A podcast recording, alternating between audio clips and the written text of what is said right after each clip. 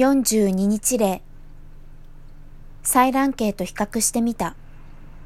メイが生まれてから6週間、体重は 2430g。急激に太るように品種改良されていない種であれば、体重は6週間で 460g。つまり、通常の5倍以上にも急激に大きくなった。本来の生理機能を超えて成長させられるブロイラー種たちは、この日例になるとガニ股でよたよたと歩くようになる。太れば太るほど養鶏業者には利益をもたらすが、メイたちにとっては苦しみが増す。品種改良がもたらした弊害は骨格障害だけではない。傾斜の中には急に七点抜刀するヒナもいる。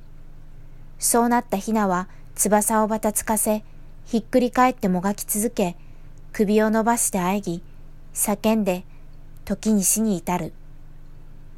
体重 2430g。品種改良による腹水、突然死。ブロイラー種は異常な体重増加に心肺機能が追いつかなくなり、腹水が溜まり死に至ることもあれば、急激な増体で心臓に負担がかかり、心不全で突然死することが知られています。